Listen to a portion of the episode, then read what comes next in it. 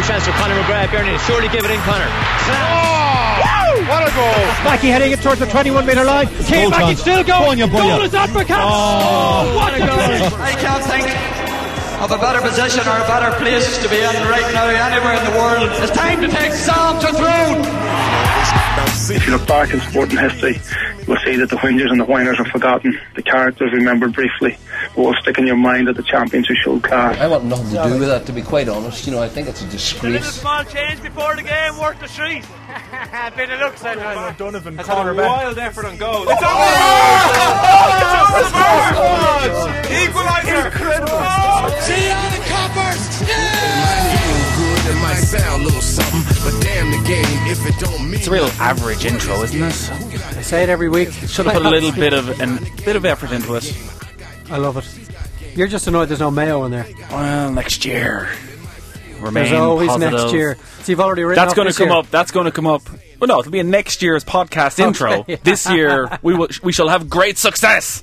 Starting with this Sunday. Welcome along to the GAA podcast. I'm Nathan Murphy. Dave McIntyre is across from me. Adrian Hello. Barry is not here yet, which means we pretty much have about four or five minutes to destroy his character, even more than we usually do. And the cat's away. Yeah. Not here to defend himself. Yeah, uh, it, it does mean that we're not going to have any outlandish accusations made Yeah. on, upon your character, There first there- and foremost. There will be a reduction in the name calling. Uh, you've been busy. Yes, it's been an interesting week, actually. Yeah, um, Mr. Tabloid Superstar, declare champion being a tabloid. Of course, Yeah. last Saturday, if, if somehow you missed it, if somehow you weren't tuned to Off the Ball, what were you doing? We had the game of the summer, Clare Nothing against like- Wexford. Like as as great as this Saturday and Sunday could be, we have the Ulster final next weekend. We'll have a really important qualifier. We're going to have quarterfinals to beat the band in both codes. Will anything live up to what happened in Ennis last Saturday? Hopefully. Well, that is the hope. Uh, and so- even maybe tomorrow Wexford Park will live up to it because I think it's going to be another really close game. But yeah, everything happened. Everything. On and off the field. So yeah, it was very dramatic stuff. We had the two late penalties, extra time. Wexford come back, score the last point, send it all to a replay, which we're going to have live on off the ball tomorrow. And then afterwards, Dave McIntyre's going about his business, interviews Davy Fitzgerald. It's he was a little bit tetchy, nothing, nothing too serious. He was having a bit of a dig at. Yeah, but he uh, certainly hadn't lost his cool in any way. No. He was quite measured. He accepted the rule in, as interpreted by the referee when it came to the red card, Shanta Podge Collins. He just didn't really think the, it was a good rule. But um, all hell seemed to break loose after I left the scene. Yeah, well, Dave McIntyre was just going up the stairs to get back to the press box, and it happened at the tunnel below. I just heard all this roaring and effing and blinding, and there was a bit of a scramble with rubberneckers. And I suppose I was one of those. this is a quote from Dave McIntyre in the Clare Champion. Uh, I just looked down, and Davey was being dragged into the dressing room, and Peter, this is uh, Peter O'Connell, the uh, Clare Champion journalist who had the row it, Peter sort of been dragged in the opposite direction, and that was about it, really. I didn't see the start of it. I probably got there two seconds too late in terms of seeing what happened. I just got there as the I just got I got there just as the dressing room was being bolted and Davy dragged inside. so we may not hear from Davy Fitzgerald on uh, tomorrow's show. I think it's fair to say. You couldn't have just said no comment. Well, look, on- uh, there wasn't. There's nothing there that is a uh, slide on the character of Davy. No. I mean, it, it, they said, spoke to another journalist there. It's usually the podcast where you sit in the fence, but now the Clare champion have to put up with it as well. Yeah, exactly, exactly. Like I said, I did get there just as things were being broken up, so I actually didn't see anything. Um, but Davy wasn't a happy camper, and the Clare champion journalist wasn't wasn't happy either. We've heard his side of things. We've also heard Davy's, and let's just hope that'll be the end of it. We'll miss Davy when he's gone. Adrian Barry, though, I was I can't believe you slated Adrian Barry in such a way because I think he's a great guy. Hey, I think he's a re- I think he's a really good guy. But Dave, that was kind of out of line. I may have to edit it out. It's slightly libelous against Adrian's character. We may have to issue a formal apology next Never week. be able to hear that back on the podcast. Uh, good to see you, Adrian. Thanks for turning up Good eleven minutes late. Thanks, lads. Well, uh, you know, I didn't realise you were going to be so prompt for once in your lives. We've uh, I've just been regaling the audience with uh, Dave McIntyre's quotes from the Clare champion. Very un. Uh, am I on the right microphone there? Hello. There we go. That's a bit better, isn't it? That's a bit better, yeah. Um, very unlike Dave McIntyre was my uh, main thought. yeah, yeah. He's usually uh, there's there's always a little bit of uh, tact there. Well, he's normally kind of got the, he's goes to the Terry Prone school of communicating with people, yeah, which maybe was not I should. which was not in evidence. In Maybe Clare I Champion should this week. invest in six months. It does say News Talks Media Dave training. McIntyre. Yeah. Does. So I, it We, to we were avoid a thinking slur. maybe you would be good Sky off the ball. Sports. Uh, no, Sky Sports. Dave McIntyre. It's kind of Well, like I that. was there uh, in a news talk capacity. It's like that uh, Andy Murray thing, you know. When he does bad, he's skies, and when he does good, he's news talks. Really, that's kind of the essence of all that. Uh, good point. Wow, that's the sort of insight we were really missing. I, uh, I the listened first back. minutes was good. I listened back to uh, last week's podcast to uh, put together our scores. uh, well, obviously, I've done shit. If you've waited until now to deliver No, them, no, uh, I wrote them all down. And went looking for the piece of paper, and could I hell find it? Well, safe to say, none of us backed the draw in Cusack Park. that's the kind of organisation we bring to the table around here. Uh, professionalism. Uh, yeah. So we're back there tomorrow. I'm thinking, you know, we're going to miss Davey when he's gone, when he eventually leaves this Clare job. A lot of people don't like him. A lot of proper hurling people, I find, aren't a fan. I, as not a, a real hurling man, I guess, and as a journalist, and as a journalist, love him. And I, I particularly don't understand. I understand why journalists have to comment on him and can criticise parts of his behaviour, but a lot of people just seem to have this vendetta. This guy gives us yeah. so much to talk about. yeah, look, There's the, so many people in the GAA who say nothing. Mm. The GAA will be a far quieter place, and the less so for that. The day that Davy's no longer an intercounty hurling manager. I remember when Jose Mourinho left the Premier League, I was really happy that he left. I just had had enough of listening to him. And then when he came, then when he was gone for a while, I thought, oh, that's us. He's having such a nice time out there in Spain. I'd love to kind of, you know, have that sort of level interaction with him, albeit in a different country, uh, on a more regular basis. And then he kind of he came back into our lives, and then pretty quickly after that, I was like, you know Jose, you can just head on back to, uh, Spain, wherever you came from. Um, and I perhaps feel the analogy I'm trying to get at here is that there might be something similar with Davy that we kind of, you know, Yeah, I, I put this to Gizzy last week, and there was kind of my point of view, which was, well, maybe Davy's doing the right thing here. He all there's always a t- Davey's always a centre of attention, so we, we don't know a huge amount about these Clare players who are the All Ireland champions. We always talk about Clare, mm. Davy Fitzgerald, and maybe that suits. Maybe it means the mm-hmm. players can kind of fly under the radar somewhat, and he takes all the flack. Gizzy's attitude was, players aren't stupid. Yeah, I, I, I think a couple of things about that. I think first of all, well, one of them is that the Clare squad is a very young squad, so they don't necessarily they're not necessarily a bunch of guys with a huge amount of life experience, with a great story to tell, and necessarily a, like a great ability to tell that just yet. They're young people, young men finding their way in life, so that nar- narrative isn't necessarily there just yet. And the other thing is, I can't imagine that he's orchestrating uh, pretty much full on row with Peter O'Connell of the Clare champion in the tunnel after that game on the basis that, well, you know, if I do that, everyone's going to be talking about me and they're not going to be worried about the players. I don't think that was in the master plan. I really don't. My favourite part of every Davy interview is you ask Davy a question, and you know you're you're always pretty hopeful that he's going to give you something interesting back. Mm. But he'll always start with, "Look, I don't want to get into that now, really, to be honest with you now.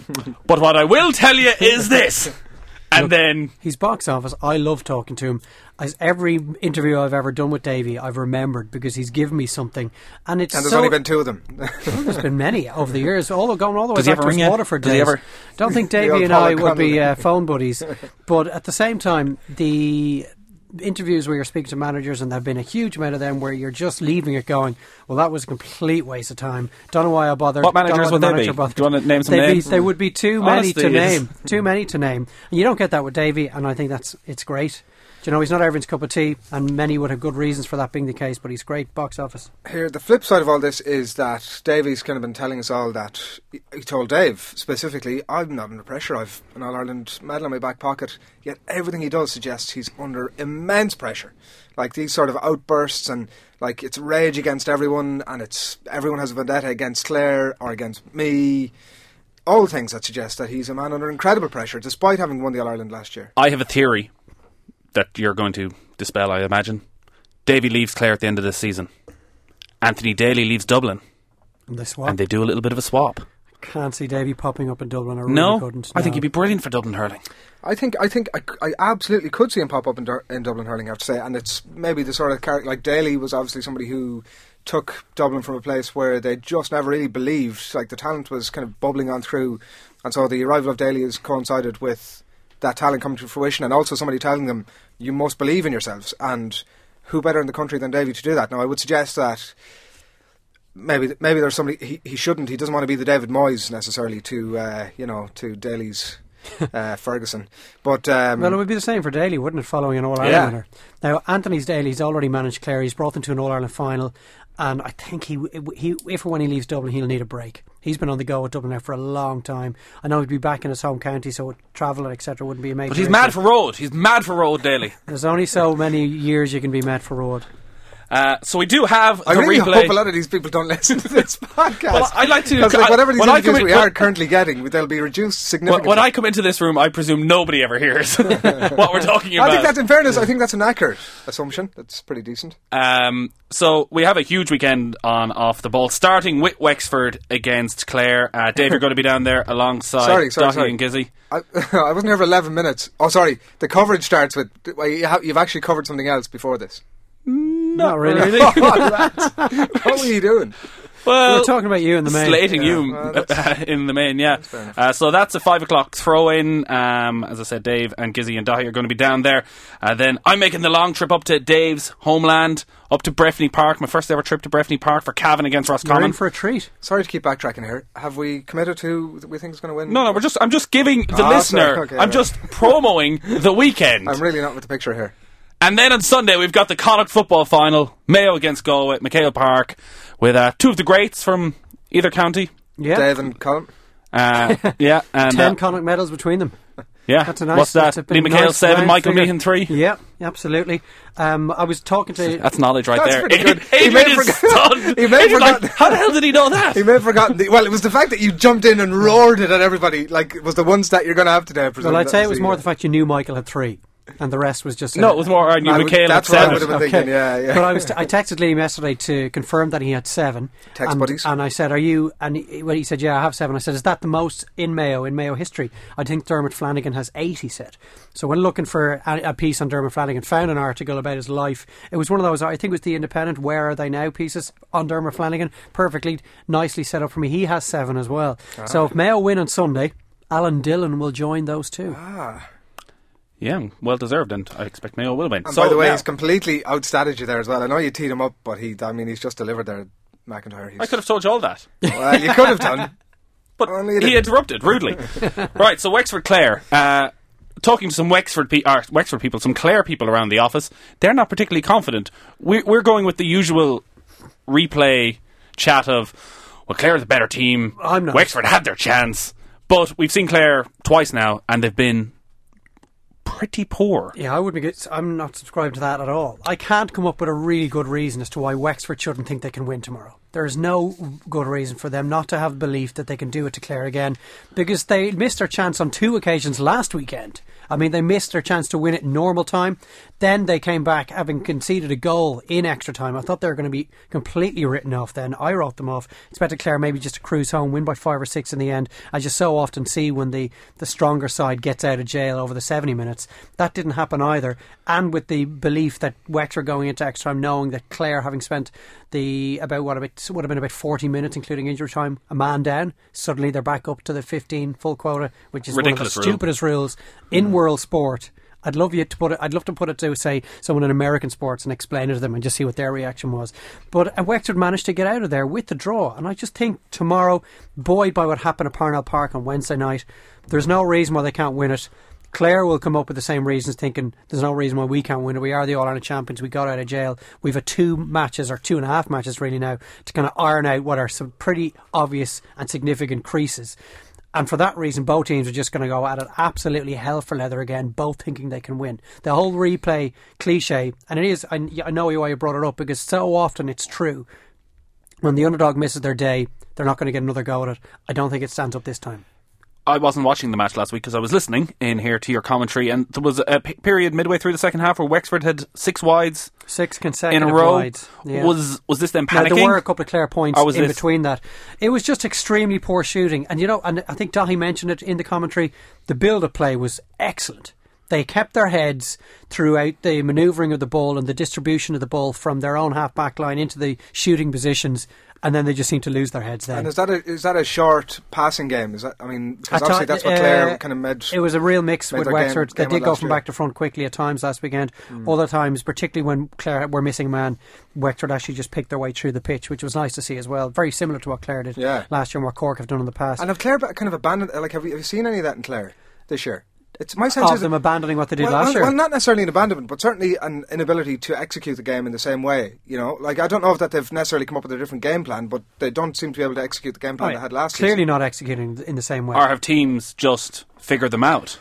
Well, I don't know if that is the case because if you think the Clare way Clare played last year wasn't good enough for them to get through the Munster Championship, they were beaten in the first round of the Munster Championship last year, or they were beaten by Cork in the Munster, semi final, and they were beaten again this time around with that same system. So I, you can put the two years together. I don't know if you can say, well, peop teams have figured them out. They're just not the oiled machine they were a year ago. And that often comes with being All Ireland champions, wintering well, as they say. They did have a decent league, but the speed and the quickness of thought and the edge just isn't there at the moment. They've had two games to kind of find that again.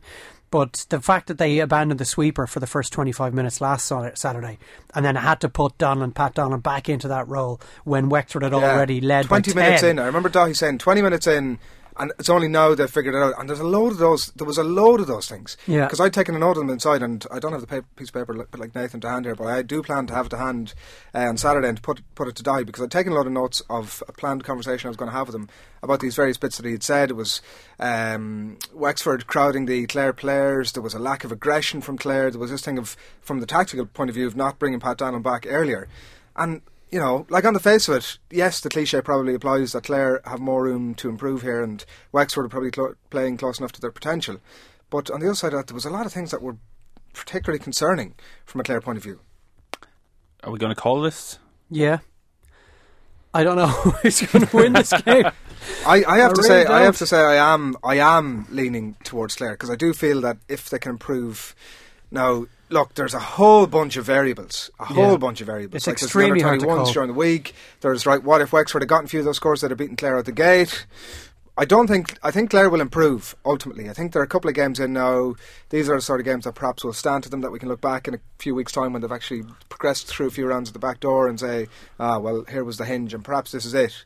Um, and and I feel and I feel that they are the sort of team that can address all those things and come up fighting uh, on Saturday afternoon. And I think they will. I don't think there's going to be a huge amount in it. I think the positivity for Wexford is massive. I think the future for Wexford is brilliant, a bit like Waterford in the same sort of mould. Uh, but I do think this weekend, Clare. Yeah, I, I, I- I just can't go against Clare. I think there's enough brilliant players. I want to see Tony Kelly back and Mm. He was re- involved in the He game. was very good last weekend, particularly in the second half when they really, really needed him. Like it's really hard to call. Um, I certainly wouldn't be putting a bet on this game if I was looking to get an accumulator going for the weekend. I think I'm just going to go for Wexford because I agree with you, Adrian. Yeah, Clare can improve, almost certainly will improve, have to improve. Hmm. Otherwise, they'll be beaten comfortably by Wexford. But I think Wexford will improve as well. They Really? put see, away so much ball last week. Fair It enough, was- in terms of the chances they missed, yeah, fair enough. I mean, they easily could have won the game by ten points. But you see, they can't. They, that's the one area that they can improve on. It. Everything else, they need to meet. They need to match that with the level that they got with their. They also went execution out of the game for a good 20 minutes as well. And they're gonna be allowed at Clare home. to come back. They are going to be at home. Wexford Park, I would imagine Wexford Park will be full tomorrow. It'll be and absolutely there's- full. On a summer's evening in Wexford Park, as the sun starts to go down around 6 and 7, starts to edge Stop around off, get a few down. strawberries on the way down. I tell you, it's a spectacular place to be. And it's going to be full tomorrow. I just can't wait. I know we have to It's the call them strawberry here. season. I was It's tempted to always use. strawberry season, is it not? I was tempted to use. I was when I was doing the promo during the week. Um, I was tempted to use that Clare are going to get another bite at the strawberry, but ah, listen, Too easy. it's way too easy. But uh, needless said, Nathan delivers. Yeah. I'm going to go with Wexford because I just was so impressed by them last weekend, and they've since won a Leinster title, and I think I'll stay with them. All right. Uh, then once that's You're finished, going for Clare. I'm going for Clare. Yeah, uh, we're going to switch our attention up to Breffni Park. Cavan against Roscommon. Uh, Shane Curran will be alongside me, keeping a close eye on this one. I was at the Division Three final, which was a very strange game because Cavan sort of decided, oh well, let's change our tactics that have served us so well over the past couple of seasons. Let's become a little bit more attacking, and it backfired. Roscommon won the game despite Cavan for long periods of Division Three being by far and away hmm. the best team. Then they go into the championship, are completely rattled by what Armagh do in the warm up, with Martin Dunne breaking his hand, and it's all in danger of unraveling very quickly. This could be one of the best games of the weekend, one of the tightest games of the weekend, and it's it, the margins are so small in championship. I'm looking at Roscommon under John Evans, someone who we like, and he's a very interesting character, and who clearly loves his football and has brought Roscommon on over the last couple of years. But if they lose this, they'll have played five championship games and beaten Leitrim. Yeah. and that's it. It's a bigger game for Roscommon than it is Cavan, I think. I mean, I- I- who were who was our commentary team up in Breffni Park for the Westmeath match? Joshing was on comms. It was Woolley. Um, I can't remember who the other two were, but I, one of them said that it has it hasn't been a good year for Cavan. Uh, Brian McGuigan was one of them. I I'm not sure who it was, but they said it hasn't been a good year for Cavan, which is really a completely inaccurate comment because they've, after slaving away in Division Three for about nine years, they finally got promoted this year. They won another Ulster under Liam McHale 21 was one title, and um, so they've actually had a decent season so far. And now they've got a championship win under their belts, and they're still at home. So I think it actually hasn't been a bad year for Cavan football. They certainly don't look like they're following up what they achieved at senior level last year. If they were beaten, it would be a bad day for them. But the Roscommon, a defeat for Roscommon this weekend, after how well they put it up to Mayo in the Connacht semi final, would be disastrous. They should have beaten Mayo in the Connacht Should semi final. Can we? Can somebody uh, next week think about making some sort of a st- uh, stat sting? So that every time somebody's got a great stat, we can, you know, Alice Sky because we've got Dave in the room, Like a give it the swoosh old- of some kind. Give it the old stat attack. Where are you about to hit us with one? Uh, from the team who played Kerry and Cavan's final championship match last year, only six of those of that team started against Westmeath the last day, and that figure will still only be eight uh, come sun, uh, Saturday evening, which is a massive turnaround for any like that's less than twelve month turnaround of over half the team for any team in the country to be able to cope with that. And I know you're talking about the style, and I think that absolutely applies.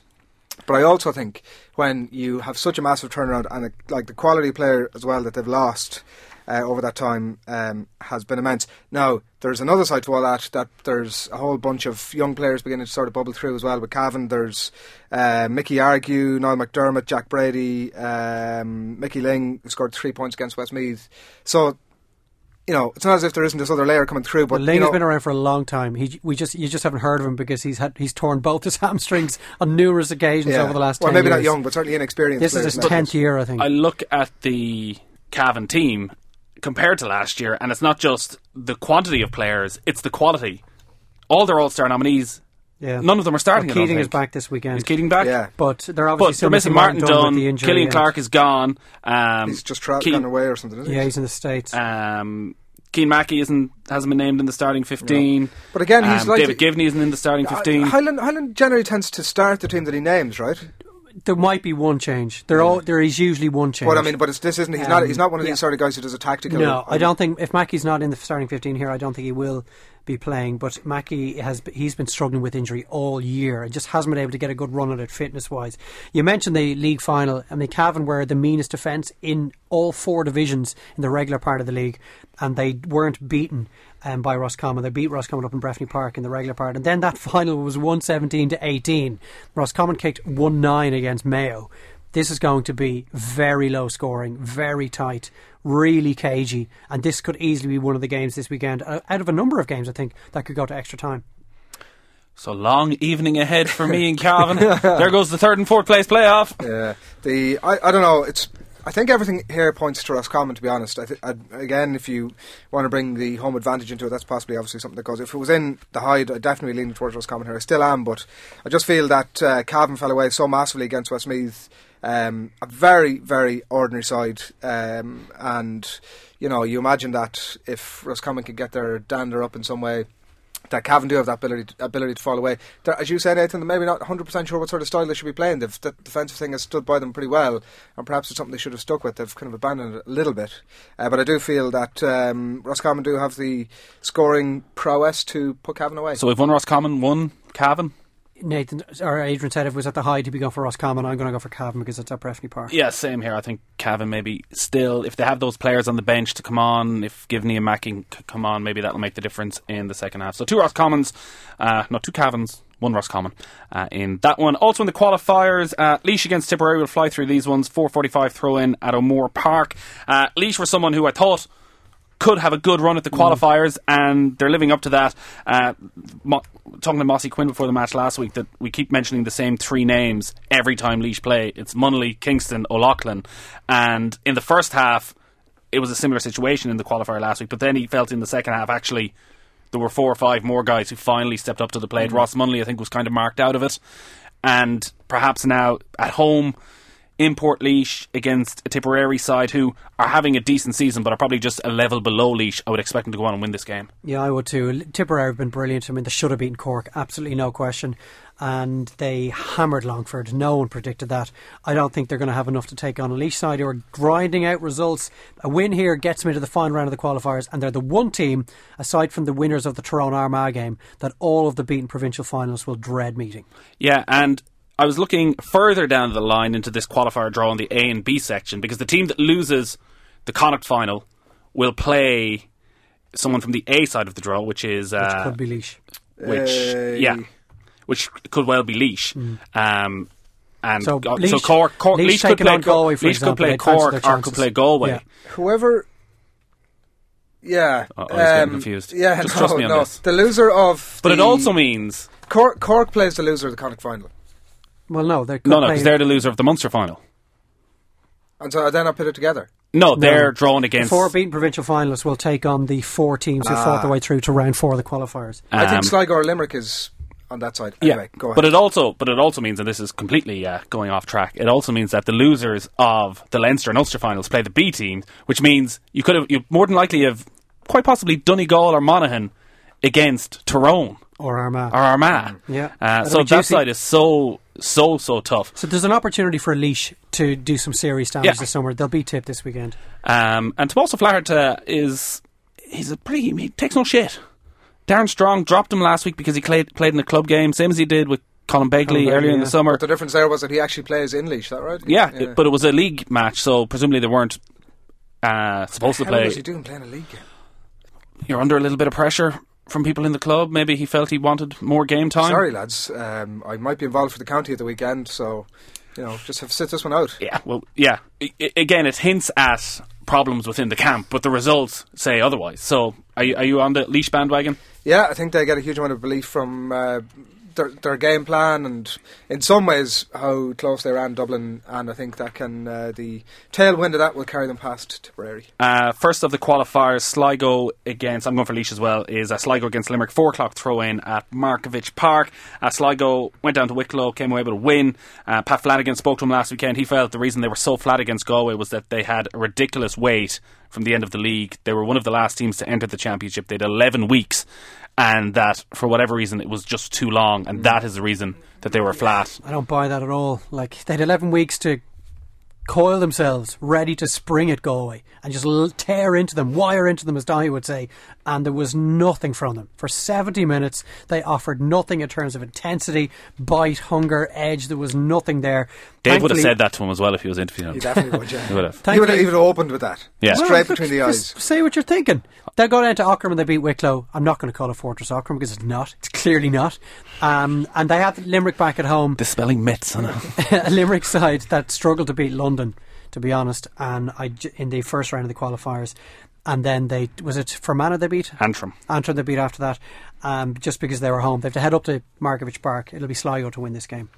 I, I love our new spirit of uh, cooperation, Dave, because I'm right behind you here. I think it's There Sligo all the way. They, uh, Adrian and David Kelly, quite enough for Sligo in that win over uh, Wicklow last uh, weekend. Kelly obviously just coming back from injury. I think the two of them firing a little bit. And It'll be close Sligo all the though. I think it'll be close. There'll be only a point or two in it, but it'll be the home side that does it. Hmm. Limerick, Limerick, Limerick. Look, Limerick struggled against Antrim for a large part. I think they were behind by two points at half time, if I'm not mistaken. And I don't see a couple of points in there. I see Sligo winning, not necessarily very handily, but five or six points. I'm going to go with Sligo as well. All right, let's turn our attention to Sunday and the big game. The Connacht Senior Football Final doesn't get any bigger than this in provincial circles. For me, for me, uh, McHale Park, two o'clock throw in. As we said, Dave, Wooly, Liam McHale, Michael Meehan down there. Uh, every week on the podcast, we get somebody from one of the camps on, somebody who's watched them all throughout the year to get an insight into their uh, tactics. We've already spoken about Mayo in the past with uh, Mike Finnerty. So uh, today we're joined by former Galway player Jeremy Blake, who's co-commentator with Galway FM and has been watching Galway throughout the summer. How's it going, Jeremy? Good now, Nathan, yourself. Not too bad. So Galway last season was a, a catastrophe in the Connacht sense, but that game against Sligo, they got the win. Dave was on commentary, felt it was just a very flat game in general. Has there been a huge improvement in this Galway side over the winter? Well, um, I actually think there has, to be honest. Uh, it's a very young team. uh, Galway have a lot of young players that have won All Irelands now coming through, and they're hopefully they're finally coming coming of age, and that's the hope in Galway down here. And I suppose you know the, the big question down here that we all have is whether this young Galway team are coming of age or whether the Mayo team is in decline, and uh, we won't know that answer really until Sunday. How did Galway set up tactically? Probably didn't see enough of them last season, aside from the game against Cork at Croke Park against Mayo. Nothing went right. But this season, is it a very direct style of play? I, it, it's more it's more defensive. I think Galway over the last few years have conceded a lot of scores, and I think that um, you know they're, they're consciously trying to uh, keep the score down a bit more. But on the forward led in with the likes of Shane Walsh, who's you know who's been a revelation. He, he he's a serious challenge. You know he he he'd remind you a lot of Michael Donnellan in in, in its heyday. But Galway have pace up front, so Galway are trying to uh, you know soak up the soak up the pressure in defence and then break, uh, get teams on the break and going forward with the likes of Shane Welch and Danny Cummins up front, they can do damage. So that's the way Galway are playing at the moment. Now, whether they can do that against Mayo is another story. Uh, Dermot, just I kind of wonder. I was down in Castlebar a couple of weeks ago for the Mayo press night, and James Horan was talking about the idea that Galway have kind of aped in some ways the Mayo methodolo- methodology about going about the game. Particularly, he talked about the sort of three man midfield, and Michael Meehan was actually talking about it at our outside broadcast in the G as well last night. And I just wonder if you could talk to us a bit about that, if that's something you see. Yeah, well, well, what, before Paul Conroy got injured, um, I suppose Galway ha- have had two uh, young midfielders with Fiontán and, and Tom Flynn, and they're they're playing very well there. So we have Paul Conroy as well, and I think Alan at the start of the year, Alan Mulholland decided to bring Paul Conroy, play Co- Paul Conroy full forward and bring him out to midfield, and he um, Galway played with three men across the middle, and it was working quite well. But uh, in the meantime, then Paul got injured, and they put Eddie Hoare into that in, into that position that he was coming off the field. So that worked as well against Sligo when Paul Conroy was injured. Now Paul Conroy is back and he's playing. So it's just it'll be interesting to see what Galway do with the three. Will will they bring Paul Conroy out as well, or will they leave him inside? That's the big question here now that we all want to want to find out where will Paul Conroy play because it's it's likely this time last year he played in the two man full forward line with Danny Cummins and signed against Mayo. Now now it didn't work, but when Paul came out the field um, later on in the championship, he got an All Star nomination and was was outstanding for Galway. So you know Eddie Hoare himself are, are pretty similar players. So it'll be interesting to see Galway could end up bringing the two of them outside, and you could see Shane Walsh going inside with Danny Cummins as a two-man full forward line. And I think that Galway will, will have learned from Roscommon in how Roscommon played. Roscommon stopped their Mayo's main uh, uh, attacking platform, which is their half-back line. They, they played four across the, their half-forward line. It, it nullified Lee Keegan and, and Donal Vaughan going forward, and it really uh, hurt Mayo's attacking options. So I think that Galway will have their homework done on that, and, and it's something that the, that the likes of Paul Conroy and um, Eddie Hoare will be trying to do. Dermot, the Connacht provincial final, it seems to be a throwback to the pre-qualifier days, and you might agree or correct, me on this. But looking at the fourth qualifier round, the beaten Connacht pr- provincial finalists have a deplorable record in terms of getting to the All Ireland quarterfinals. Only Galway in 2001 and Mayo in 2004, I think it is. I could have the year wrong. Have actually got through that final round of the qualifier, having lost the provincial final and made it into the All Ireland series. As, it, can you factor that into the fact that when you're at a Connacht final day? It has all the hallmarks of something from the 80s or the 90s when the stadium is full, the colour is the same as it always was, and the presence of the back door doesn't seem to have the same feeling of a parachute as it does in other provinces. Yeah, for sure. But uh, I, I remember, uh, I think though that the big problem up until the last few years, I, don't know when the rule was changed, but um, you only had a six-day turnaround. I remember mm. we played in, in a few kind of finals, and you had a six-day turnaround. So, the, you were licking your wounds on the Monday and Tuesday. You know, you might you might train on the Wednesday or Thursday, and you're playing on a Saturday, and the, you're nearly half time before you realise that you're in a game, and then the, you know a lot of the time the, the game is gone. So that was the big disadvantage that I found. But uh, you know, the the kind of final it does. It was one game that I uh, relished playing in myself. Um, just a brilliant atmosphere, especially down McHale Park. And it's very, you know, you build your whole uh, season up like you're you're waiting in October, November for the draw. And if the draw comes that Galway Mayo meet in a kind of final, that's that's what you're planning your whole year on for, and you're training for that day. So you're building yourself up so high. It, you know, it, it does take a lot uh, to pick yourself up from the back door, and you, you really need a kind of an, an easy game to get you back into the groove of things before you can actually, uh, you know, go on and maybe contest for the Ireland series. And you know, Galway this year, you know, have have a relatively, I suppose, they have the easier side of the draw, or Mayo, whoever lose the. Um, the provincial final, so and they have a two-week break. So you know who knows what could happen this year. But you know, uh, going back to your point, definitely, yeah, it, you know, it was tough. But I think the six-day turnaround was the main problem for it. Jeremy, uh, great talking to you. Enjoy the match on Sunday. Great, thanks. It Uh, was 2005. Now that I think of it, that Mayo got to an All Ireland quarter final. Let yourself down every time. well, the problem there is if we were going with the little whoosh, Started- and then he gets it wrong. Yeah. We Well, there's a lot of stats Eh, swooshing uh, around my mind at the moment. I spent my, most of yesterday staring at them. I think 2004 was Dillon's Sorry, he's first. the only one who does any work around here. In was fairness, he Dillon's probably first is. Connacht, fo- Connacht medal, and they got to the All Ireland quarter final in 2005. Were beaten pretty handily by Kerry in the end, but um, the rec- the record of the beaten Connacht finalists is absolutely dreadful. Which is why I think Galway need to win it Sunday. Because, for example, we've already mentioned they could run into Laois, and I couldn't see them win that game. Uh, this is going to be a real battle around the middle. Mayo have brought Barry Moran back into the side. He's had a lot of problems with injuries over the last year or so, a little bit longer. Hasn't been able to get his way back in. He's an All Star nominee from 2012 alongside Seamus O'Shea, which means Aidan O'Shea is named at centre forward. O'Shea's going to drop back. We're listening to Jeremy there saying that both Eddie Hoare and Paul Conroy could drop back as well and help out the midfield. It's going to be very crowded in there by the sides- sounds of things. It's going to be a real uh, one for the tactical. Uh, those that are mad into their tactics, I think it'll Yeah. be. Uh, I think you know between and you know the, actually. th I was looking at it. It's, this doesn't quite qualify for a stat attack, but it's 2009 since the last time the two of these played in a Connacht final. And like we tend to spend a lot of time wondering about what's gone on with Galway hurling and oh, it's crisis and like what, what the hell is going on with Galway football? Well, I'm going to go with the uh, uh, make a statement and once again hope that that many people might be listening.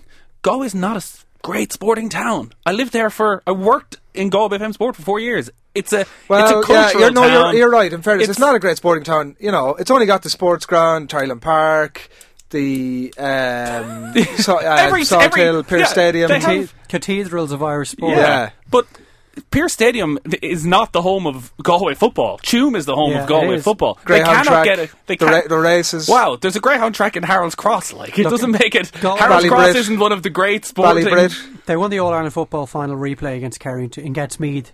In uh, so that didn't go to replay. In 2001, the All Ireland final beat Meath. Haven't won in Croke Park since. Now that's 13 years ago. That's incredible to think of a side that reached three All Irelands in four years. Haven't been able to win there since. Now they came within a whisker beating Cork, but look, they just are, have struggled despite the fact that they've had this conveyor belt of underage talent. They've just really struggled. Maybe starting to come along again. I would say, as a word of warning, and it was mentioned at the G Hotel last night, um, and at the OB, that the Mayo goalkeeper um, will not be kicking the ball down the throat of Fiontán Ó Curraoin, Tom Flynn, and Paul Conroy on Sunday, like the Sligo keeper just kept doing the entire 70 minutes at Markievicz Park, despite the fact that Galway won 27 kickouts in that game.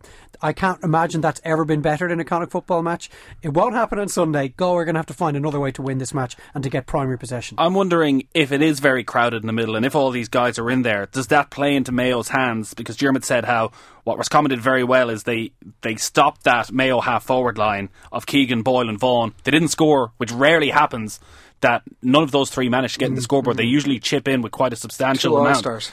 But that if they're all crowded in the middle, there might be a lot of space up the wings for Vaughan, for Keegan, for Boyle to expose. Yeah, look, we'll, we have we have Michael and Meehan there, and we'll be they'll be keeping a very close eye in the first ten minutes just to see who's standing up where They- and what sort they- of way the they were kickouts very, are going. The two of them were very, very critical of both the Mayo half back line and half forward line in that Roscommon match. They, Liam spoke about um, Mayo being complacent, jaded, flat, heavy in the legs, and underestimated Roscommon.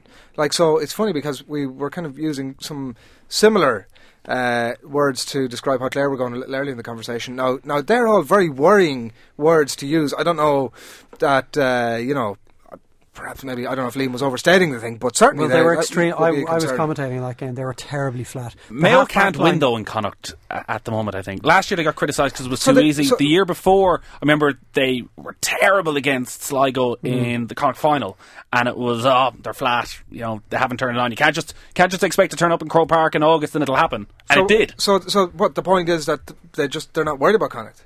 That No, I don't think it- they're not worried. I don't think they played particularly well against Roscommon. I think their base level is still far They, above and they keep everybody games. else. Like if you remember the Connacht final against London, Mayo were Mayo got far too much credit for the score that they actually put up in the end. Hmm. They were awful. Well, James They were Horn said exactly that afterwards. He was very critical. I remember the conversation he had with Willie on the pitch afterwards. He was very and then they rock up and absolutely shoot the lights out against Donegal. So look, they just need to win the games. It doesn't really matter if they win by a point or more. Mayo, they need to be at 100%. If they're at 95, 90%, they just kick a lot of wides. But the bigger the game, in general, aside from all Ireland finals, the bigger the game, the bigger the opponent, the better they tend to play. I wonder about I wonder about Mayo's attitude to the Connacht final uh, to Connacht at the minute, which is kind of what I was trying to get at there a minute ago. I, I feel that Mayo are much more worried about this game as a more direct route to the Ireland final than they are about anything to do with Connacht. Well, sure, but isn't that the same in any province, really? Well, no. I mean, Kerry, no. Kerry will be. No, it applies to Dublin Kerry and were Leinster. looking at this last It applies to weekend Kerry- because it gives them a direct route to the quarterfinals. and because everybody's written them off, and for them to actually win Munster on that basis was something to do. Whereas with Mayo, it's just become this is what we do. It's like Dublin.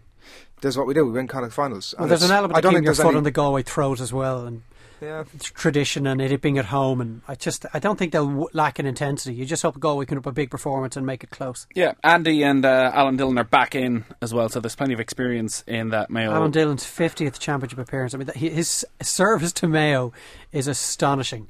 It's up there with me. Seven All Ireland finals, he's Really? lost them all. Yeah, well, just just you know, Has there been a man with more heartache than, than any other player in the country? Like seven Nathan. All Ireland Yes, it may- I thought, oh, oh, sorry, Alan Dillon, right? and seven defeats. Yeah. That's That was you. That was how you you chatted to him. That was your opening opening line, if I'm not mistaken. Is that right? no, no, I'm who? saying this should be his opening Ah, line. When right, yeah, Yeah. yeah, yeah. That's a little too heartless.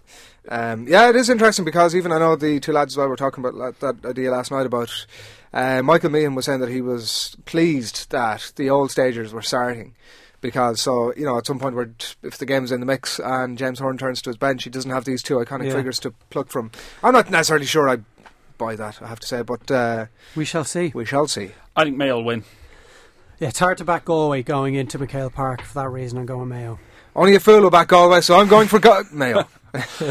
Uh, as we said, that's live on Off the Ball on Sunday. There's also some uh, qualifiers uh, on Sunday in the Football Championship. Before we get to some Munster hurling chat, uh, Carlow against Clare, two Division Four sides, so uh, a good good draw for both of them. It is. What a chance to get into the next round for both of these counties.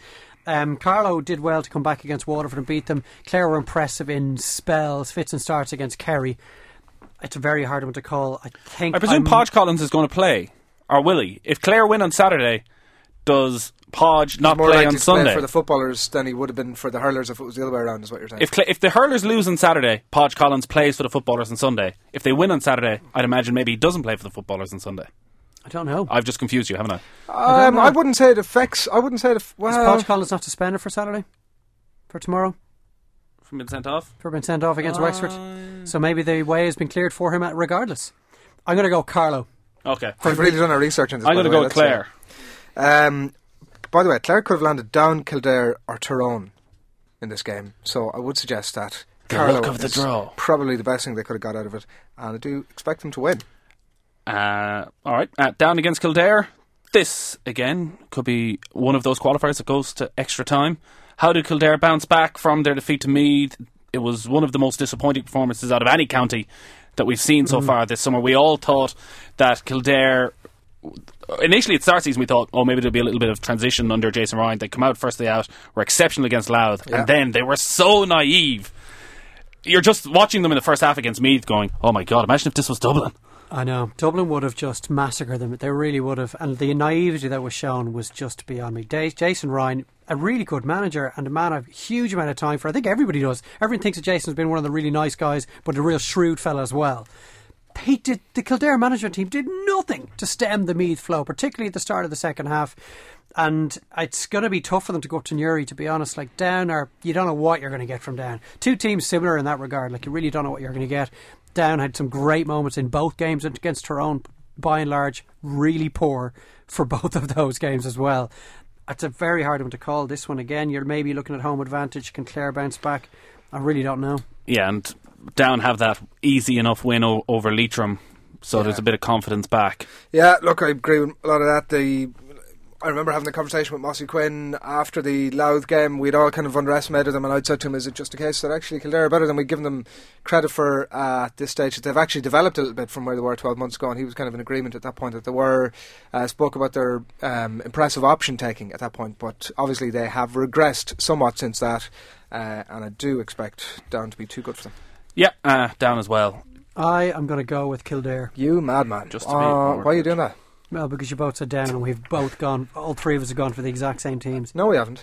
I've differed from you two. Oh, there was a schmucks. difference in Roscommon and Cavan. Yeah. I think that was about it. I went with the same as you. I think in that day. Tyrone against Armagh, three o'clock, Healy Park in Omagh. I'm just hoping they get stuck into each other. I think it'll be Tyrone. Yeah. To be honest, I think Armagh might wa- have run out of road here. They're really tired in the last 15 minutes against Monaghan. No longer mad for road, Armagh. That Well, they might be mad for it, but I think they've run out of it. The uh, big news here, lads, is that if anybody's a regular listener to the Friday struck Thursday GA podcast struck talking a lot of Uh-oh. B O L L O A- C Adrian, I know what you're going to say. Adrian, during the Premier League season and during the Premier League podcast, has you know this strange love affair with certain players and certain nothing managers. strange about it. and he has carried that on to the GAA podcast. Go Yeah. on. What are you going to say? Kyle Coney's back in the Tyrone team. In the half back line? Yeah. No, in the half forward line. Half Centre forward line, forward. yeah. Number eleven. He's going to start. No, I mean, look, that's again where he's been named or whatever, and we shall see how that pans out. Although Mickey Harte is certainly one of those managers who names his team, and they are the team that generally takes the pitch. But it'll be ex- uh, interesting to see how he gets on. I was uh, uber excited about how Kyle Coney was going to burst onto the scene this year. A guy of, I think, 24 years who has taken until now uh, this season to make his full championship debut for Tyrone and has really uh, not lived up to the hype that we'd expected of him uh, up to now. In fact, to such a point that he was dropped from the team. I had thought the squad uh, for The last game. weekend, um, and yeah, he, he was in the squad, and I think did eventually come into. Maybe we should unite ye at some stage over the course of the summer. Adrian and Kyle. Armagh still have that ban, mm. media ban in place. Paul Grimley is making a holy show of himself at this stage, and I just don't understand it. He dropped Aaron Kernan, didn't play him last weekend. Yeah, no what's one that- could understand why that What happened. is that about? Gary Well, McCooney no, no, has no, no, quit no, the no, no, panel no, during no, the week. no, Back up. I put this to Billy Joe Padden. I said, Aaron Kernan, this is a big shock. He's not playing. And Billy Joe said, well, actually, he hasn't been playing very well. It's, he's still one of the best players in Armagh. one of the best players in the country. Well, I wouldn't say that anymore. The greatest player we have ever seen. Well, you certainly could. You certainly make an argument from being one of the best. Like if he's in the conversation Not about being one of the best players. in, in his No. position, in his position. Ah, he's like could- no, He not wouldn't get in the anymore. Mayo half back line. He wouldn't get into the Mayo or Dublin half back. Yeah, line well, for that matter. They may, may all have two all stars in their half back line, right? Yeah. He So like you're into the talking about the team that have the most. Like he wouldn't get the Donegal half back line.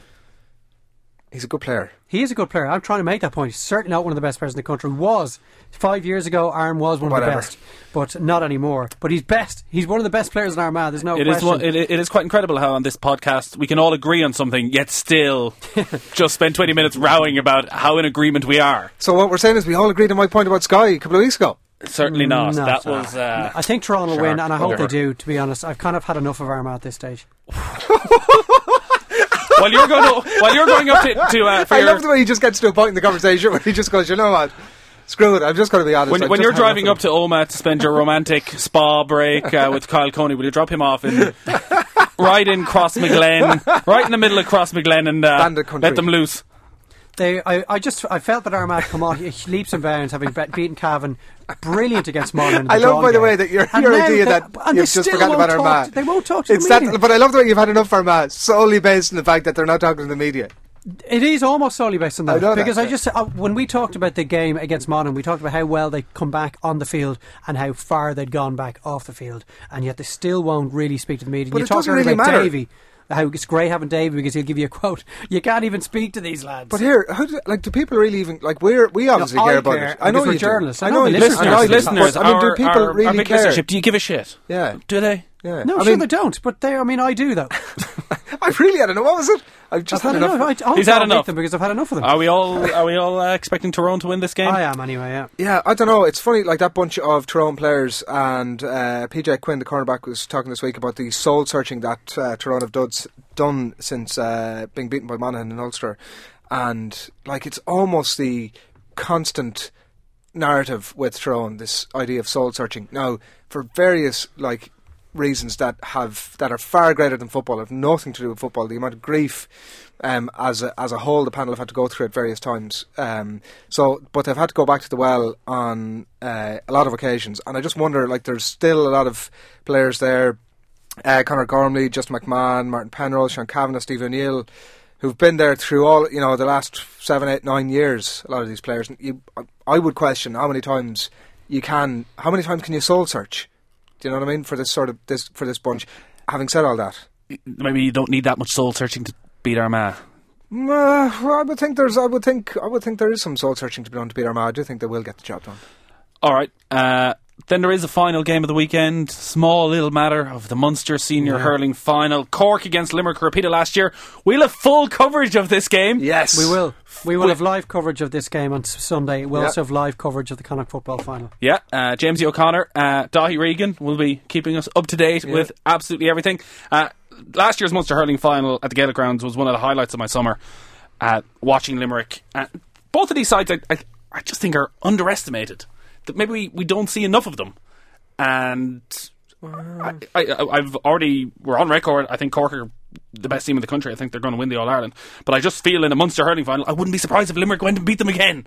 You're one of these people, Nathan, that Limerick have been given out about over the last little while, who says that nobody gives us credit for winning that Munster. We uh, people just, you know, they thought no, it was no, a no, fluke. no, no, no, they no, said no, it was no. a fluke. Well, that's pretty much. I'm just reading between the lines. No, no, no. I think is They, kind of they were people within Limerick who were saying it, was, which is what. Because I spoke to Shane Dowling after they won their semi final, which is another little rant in the waiting of that semi final seems like a lifetime ago. know. It's six weeks ago. Hmm. Why did it have to be played six weeks ago?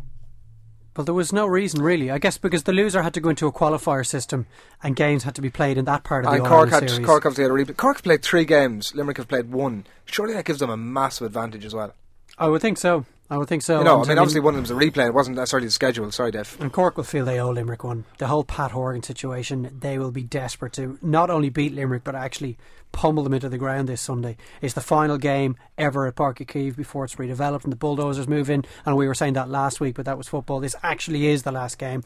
And um, I just think Cork have so much about them. They're a better team than they were last year. And this is the same team that came within a puck of the ball and winning the All Ireland.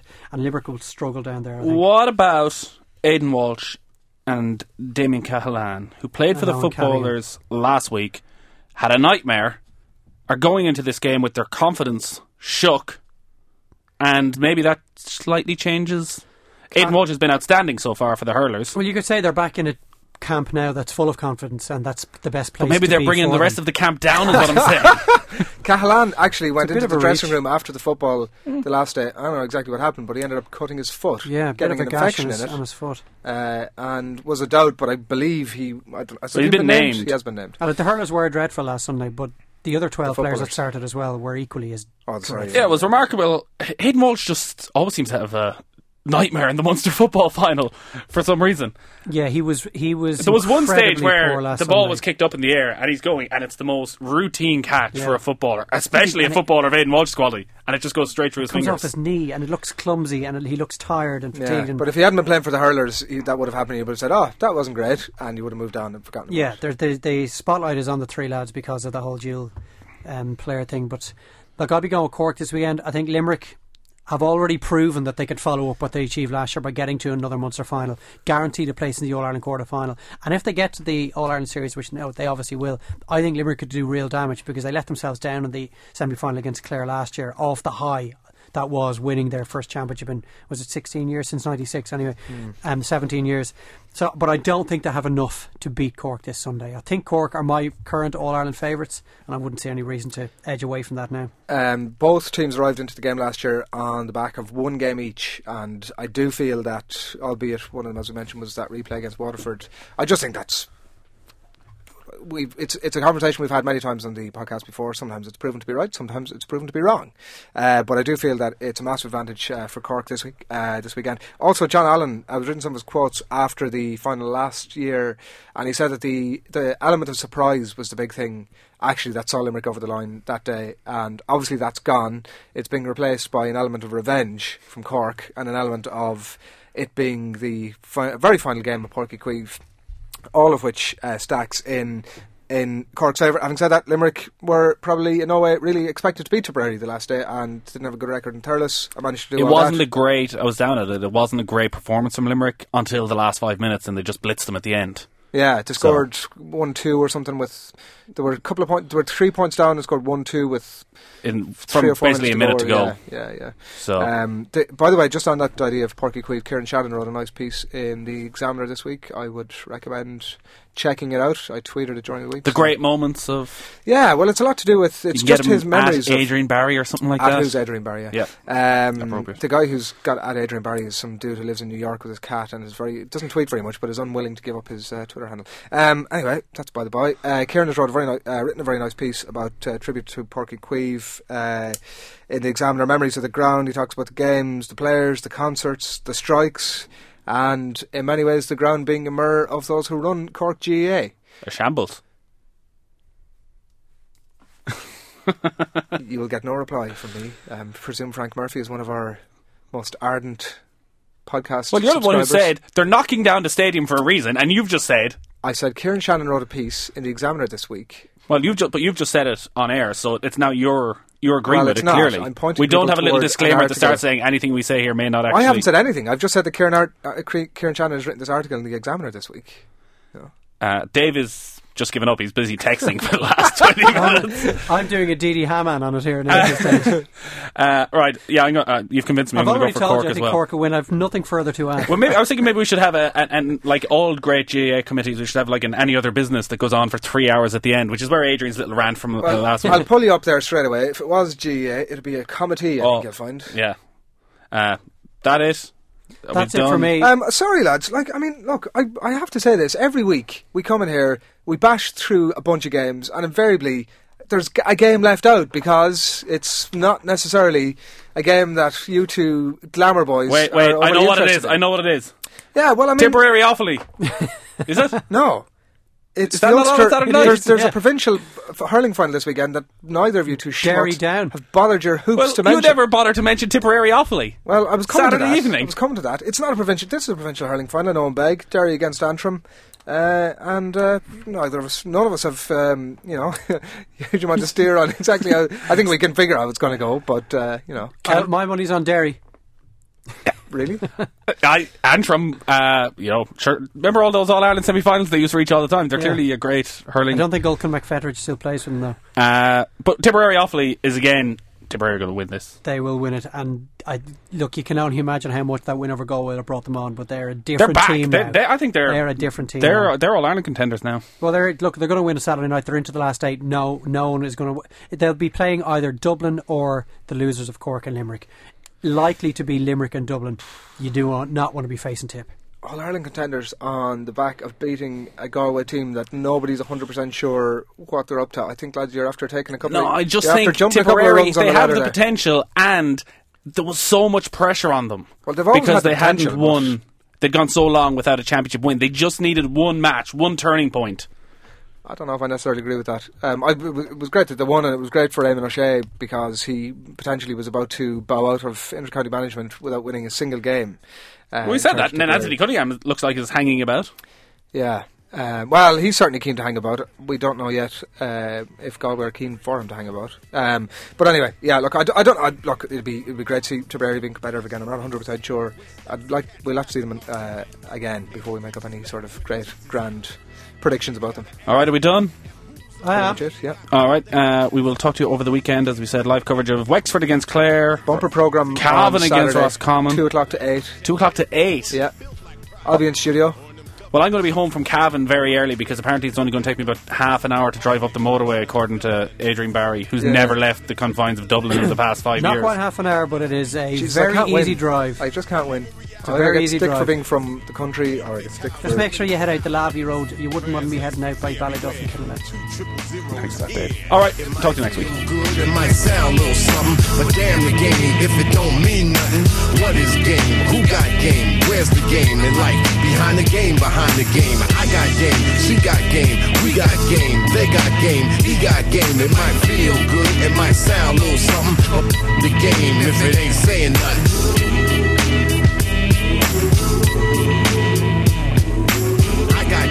She got game, we got game, they got game.